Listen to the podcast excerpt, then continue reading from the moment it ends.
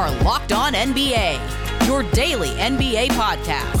Part of the Locked On Podcast Network, your team every day. What's up, and welcome to another Monday edition of Locked On NBA, the biggest stories with the local experts. I'm your Monday host, Jackson Gatlin, also host of Locked On Rockets right here on the Locked On Podcast Network.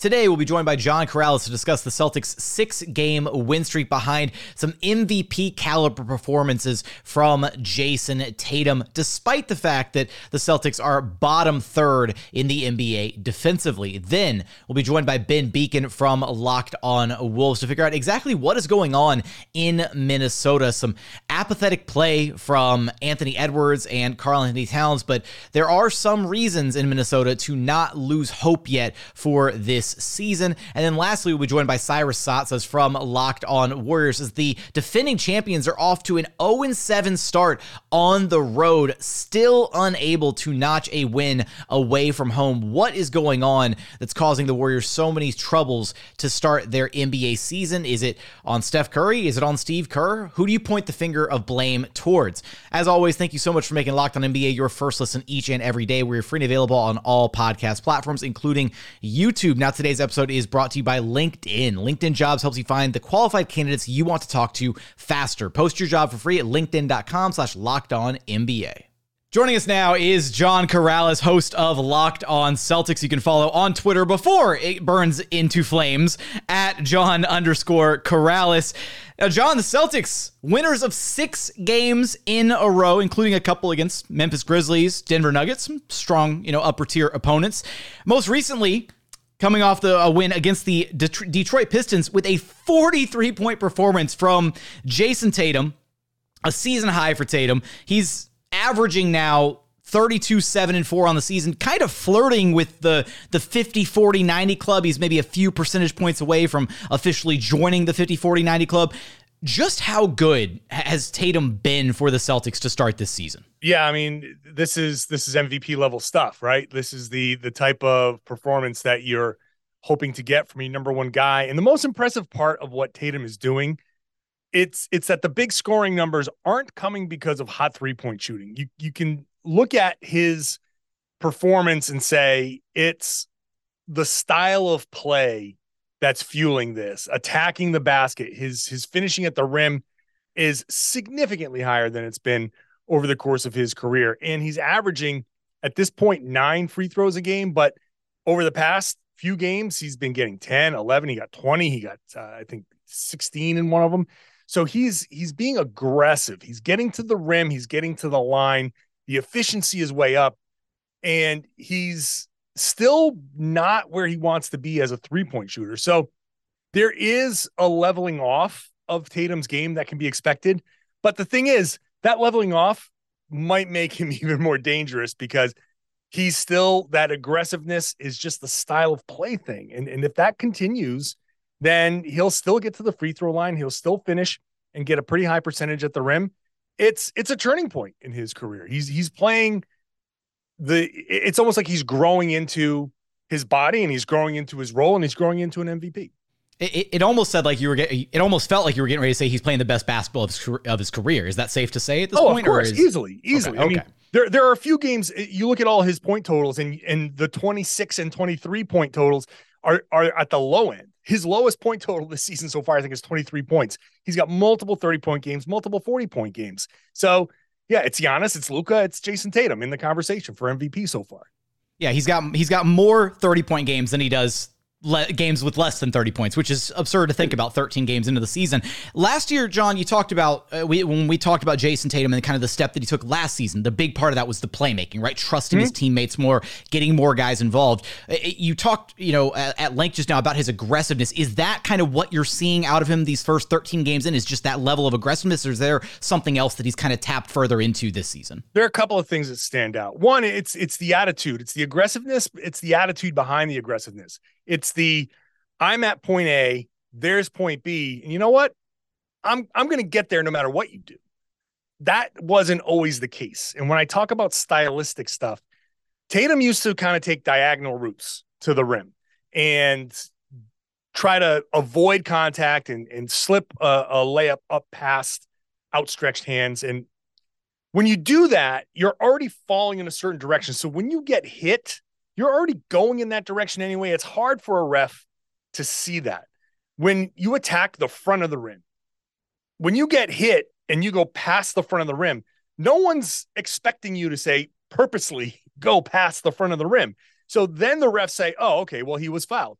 It's just that more dogged determination and the direct path that he's taking is is leading to more fouls because the fouls are more obvious and it just creates the contact and he's just playing through that contact. And the other thing is his defense, which has always been, you know, decent to good and this year it's getting like good to really good. And he's he had one game where he had four block shots. He had a a big block shot um, in a game to to force overtime, even though the Celtics lost in overtime.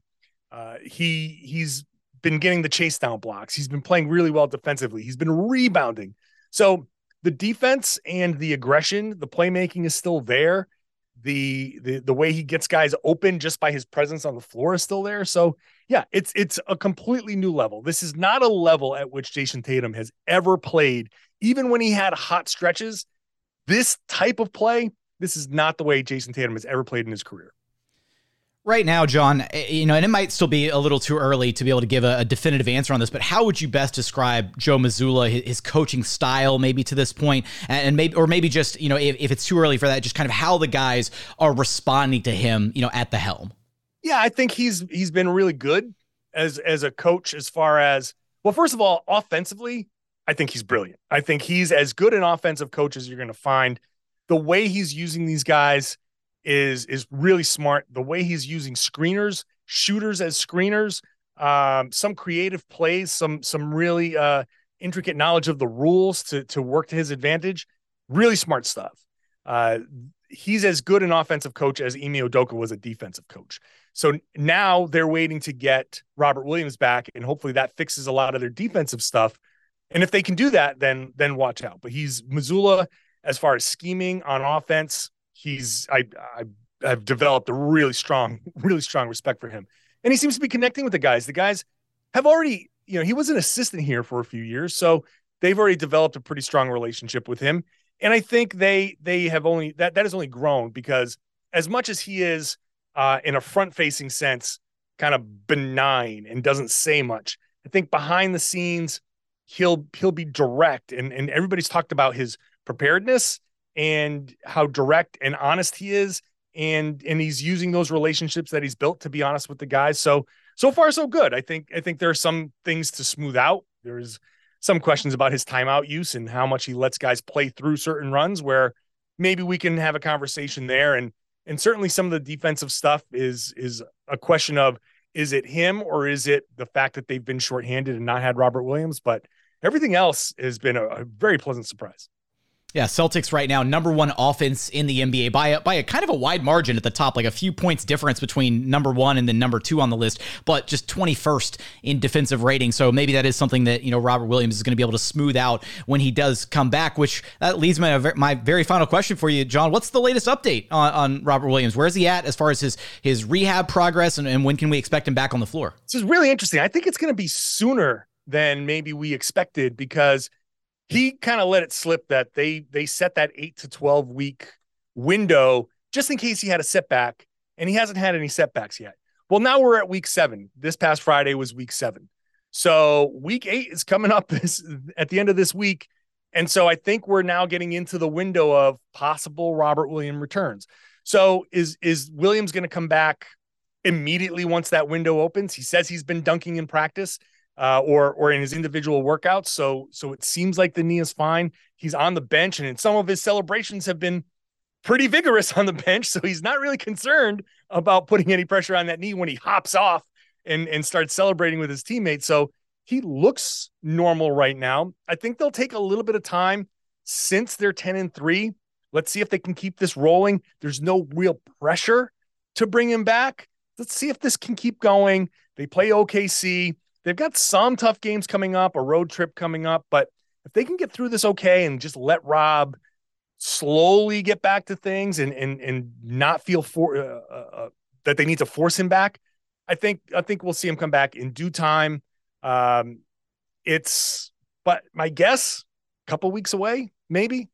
All right, couple weeks away for Robert Williams. Can can he help right the Celtics defense when he's ultimately back in the lineup? Can Jayson Tatum maintain his MVP level play? Of course, you're going to have us cover for all of that and more over at Locked On Celtics. John, I appreciate you stopping by Locked On NBA with me. Always a pleasure, my friend. Coming up, the Minnesota Timberwolves picking up their first win against an above 500 opponent this season. How are the T Wolves adjusting to life with Rudy Gobert? It hasn't made them a top 10 defense, and now they are struggling offensively as well. We're going to break it all apart for you, but first, today's episode is brought to you by LinkedIn. These days, every new potential hire can feel like a high stakes wager for your small business. You want to be 100% certain that you have access to the best, most qualified candidates available. That's why you have to check out LinkedIn Jobs. LinkedIn Jobs helps you find the the right people for your team faster and for free. And once you have a job posting made on LinkedIn Jobs, it is so easy. You just add the little purple hashtag hiring frame to your LinkedIn profile to spread the word that you are hiring. Simple tools like screening questions make it incredibly easy to focus on candidates with just the right skills and experience so you can quickly prioritize who you'd like to interview and hire. It's why small businesses rate LinkedIn Jobs number one in delivering quality hires versus leading competitors. LinkedIn Jobs helps you find the qualified candidates you want to talk to faster. Post your your job for free at linkedin.com slash locked on NBA. That's linkedin.com slash locked on NBA to post your job for free. Terms and conditions apply. And continuing on here at Locked On NBA Monday, as always, appreciate you for making Locked On NBA your first listen each and every day. For your second listen today, go check out Locked On Sports today. From the games that matter the most to the biggest stories in sports, go beyond the scoreboard and behind the scenes with local experts and insights only Locked On can provide. Locked On Sports today, available on this app, YouTube, or wherever you get your podcasts.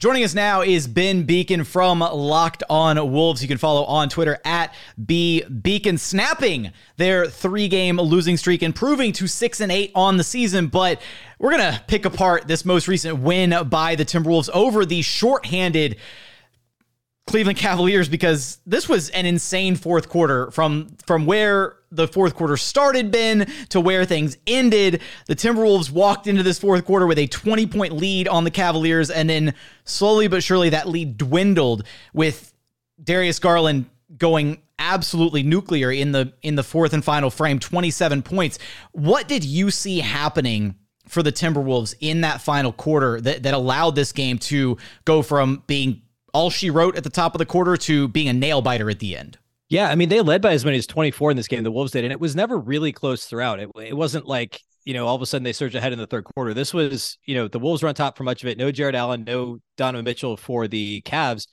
And I honestly thought, and this is coming from someone who obviously covers the Wolves and has watched, they've actually lost six out of seven, like you said, three in a row.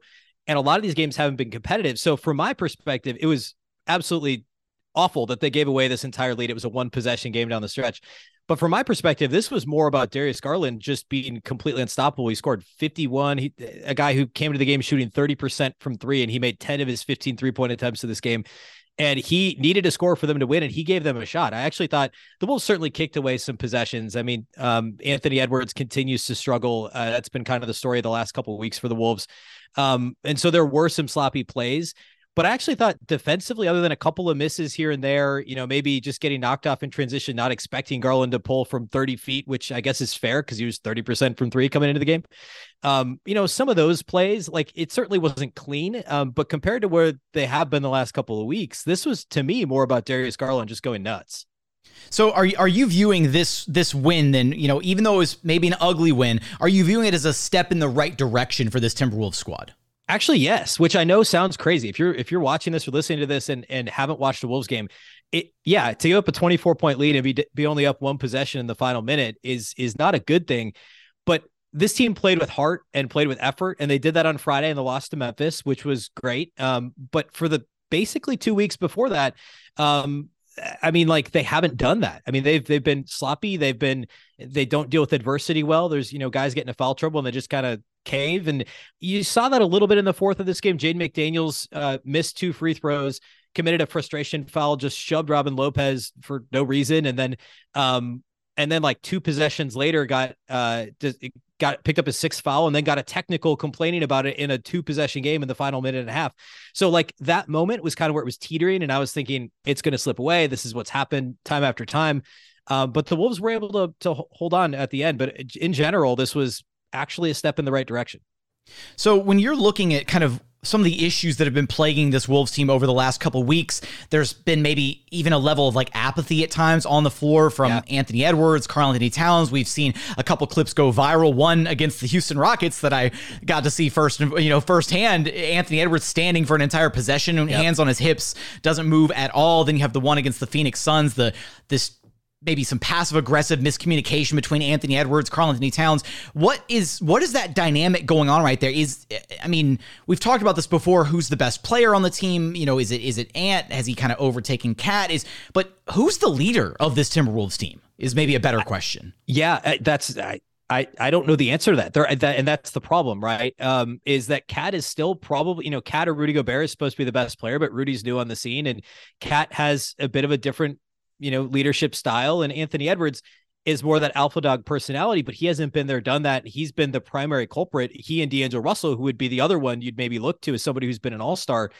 But uh, both Ant and D'Lo have been the primary culprits with defensive lapses and and bad turnovers. Both of them are, are the top culprits. Towns and Gobert have each had their moments, but they've generally been more consistent than than Russell and Edwards.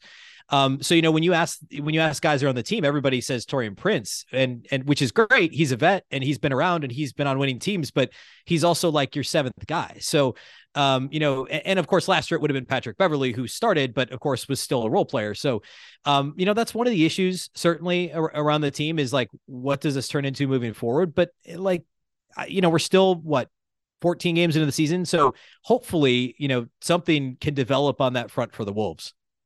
Is, is that and you know, looking at just a team that's you know starting out the season six and eight had maybe some you know a higher bar kind of set coming into the season. You have the huge offseason acquisition of Rudy Gobert. A lot of you know NBA analysts kind of projecting this Timberwolves team to be a, a, a strong regular season team. At least you know you were thinking Rudy Gobert, a walking top ten defense uh, yep. in and of himself. Unfortunately, right now Timberwolves going into this game against the Cavaliers were ranked 23rd in offense and just 16th in defense. So it's not really looking great on either side of the basketball. Is there one big glaring issue? in your eyes besides just the the lack of maybe that accountability or leadership or, or, that voice in the locker room? Is there something maybe from an X's and O's perspective that has really stood out that's troubling this team?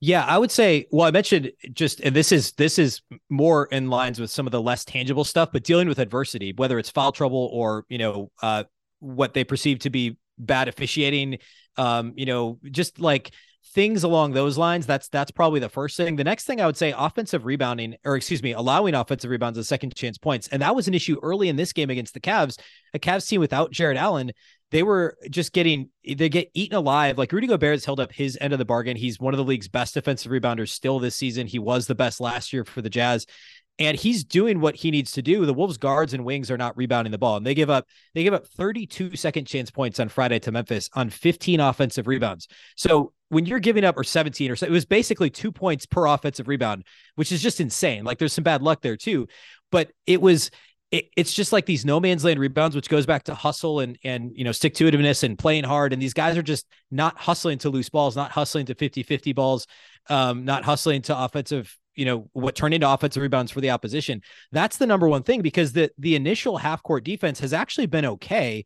They're just getting you know cleaned out on these second chance points. And then they're on, on those second chance points they don't recover. They give up open threes and opponents are you know they have a bottom five three point field goal percentage against as well. And i think those two things are pretty closely tied together. So they really have to shore up the non rudy part of their defensive rebounding and then when you look at the opposite side of things, the offensive side with with Rudy, how does it feel like this team is is maybe adjusting to? It feels like maybe at time there's there's like maybe a lack of spacing or just adjusting to the new spacing in their offense because Rudy occupies space and he doesn't stretch the floor out. You can't play five out when Rudy's on the floor. And look, this was a this was a, a team that was seventh in offensive rating last season. They've plummeted all the way down to the bottom one third of the association. So has that been a kind of a big adjustment this year, trying to learn how to play with Rudy, especially on the offensive end?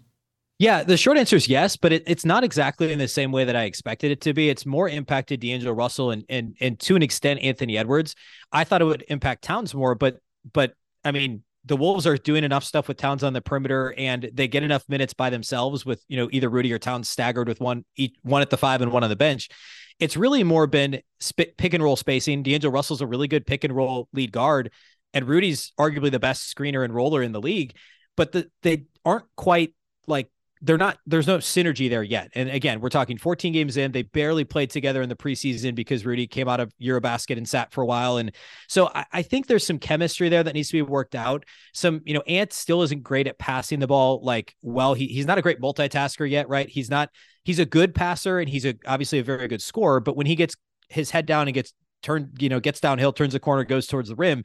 He's not great at those dump off passes in the lane. And sometimes the spacing's a little bit cluttered because I think the feel just isn't there. I still, I'm pretty bullish on ultimately Rudy and Cat can play together. And, and we've seen flashes of that the two of them working really well together, passing the ball back and forth. Lobs from Cat to Rudy have been a thing. They've been really good um, uh, in that particular moment, that type of play. But it's really more right now the feel between the guards and Rudy Gobert. And ultimately, I, I think it's going to work itself out. But right now, that's what's been the clunkiest thing. What's right now been your ultimate kind of silver lining? Look, we're, we're er, you know through the first 14 games of the season. It's pretty early, but what do you have as kind of a silver lining or maybe a storyline that that gives you a little bit of hope moving forward into the season for the Wolves? Yeah, I would say that none of their best players have actually, or none of their top four players, we could call it, uh, you know, the uh, obviously D'Lo, Towns, Edwards, Rudy. None of those guys are individually playing as well as they typically play. Like they're all playing well below. If you just, because a lot of times you look at this and be like, oh, well, Cat's getting his, but Rudy's not playing great, or Ant's playing great, but they they just aren't working together. But individually, none of them have been very good to this point. They're all basically below career averages across the board. Shooting percentages, Cat's shooting 35% from three. He's never, he hasn't shot below 39% since like his rookie year. Um, same thing with D'Angelo Russell. He's below 30% from three. Before this game, he had a good game in Cleveland. He scored 30 on Sunday. Um, so at some point, each of those guys is going to see some level of improvement. And the fact that they're six and eight, um, given that fact is I don't know, it's it's not still not great, but it makes me feel like when they do, if and when they do kind of kick it into gear as a team, that that they may be the team that we expected them to be. Who can ultimately step forward as maybe the the new vocal leader of this Timberwolves team, and can the Timberwolves get things turned around and get this thing figured out and uh, kind of get to some of the expectations that were kind of set for them coming coming into this NBA season. Of course, you're gonna have us cover for all of that and more over at Locked On Wolves. Ben, I appreciate you stopping by Locked On NBA with me. Of course. Thanks, Jackson. Coming up, the defending champion Golden State Warriors are off to an 0 7 start on the road this NBA season, which has never happened before in the history of the NBA. What is going on with the Golden State Warriors? Why have they taken a complete nosedive defensively? Why do the lineups seem so inconsistent by head coach Steve Kerr? We're going to break it all down for you in just a moment. But first, today's episode is brought to you by Bet Online. BetOnline.net is your number one source for all of your sports betting info stats, news, and analysis. Get the latest odds and trends for every professional and amateur league out there, from football to basketball to soccer and even esports. They've got you covered for everything over at Bet Online even right now, you can take a look at who the odds on favorites are for the NBA title this season. The Boston Celtics at plus 550. The Milwaukee Bucks right there with them at the top of the pack at plus 550 as well. Golden State Warriors sitting firmly in third place at plus 700. And then rounding up the top five, you have the LA Clippers at plus 800 and the Phoenix Suns at plus 1000. So for all of those odds and more, be sure to visit betonline.net to learn about the trends and action available to you. Bet online. It's where the game starts. And final segment here at Locked On NBA Monday. As always, appreciate you for making Locked On NBA your first listen, free and available wherever you get your podcasts, including YouTube. Just go to YouTube, search Locked On NBA. Be sure to like, comment, and subscribe. Joining us now is Cyrus Saatsaz, host of Locked On Warriors. You can follow on Twitter at Dog Surf Roadshow. Now, Cyrus, it, eh, look, this has been some really rough sledding for the Warriors to start this basketball season. Now, a shocking 0 7 on the road, which I think it's already, I think it happened at like 0 5 or 0 6, but no defending champions had ever started the season like with an 0 5, 0 6 record, whatever it is. So that number just keeps growing after mm-hmm. winning the title the season prior. Let's start with their most recent matchup against the Sacramento Kings, a, a kind of a nail biter coming down to the final moments in this one.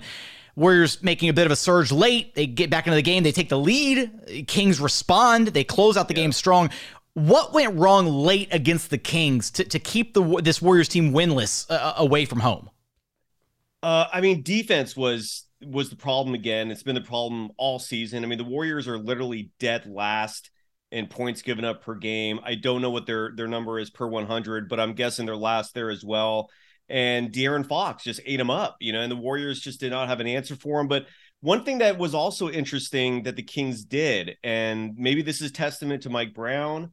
Um, you know, it's becoming more and more apparent that his absence from the Warriors is making a huge difference. I mean, Mike Brown, before he left the Warriors, literally had a defensive coordinator uh, uh, tag to his job title. I mean, that was his role.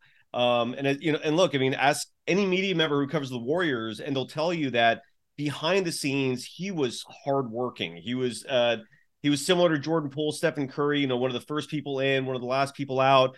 And all he did was just focus on game plans, focus on individual development, um, you know, schematics, strategies, you name it. And and his absence is being felt. And one thing the Kings did tonight, which I'm surprised more teams don't do, is focus their defense just almost exclusively on Stephen Curry.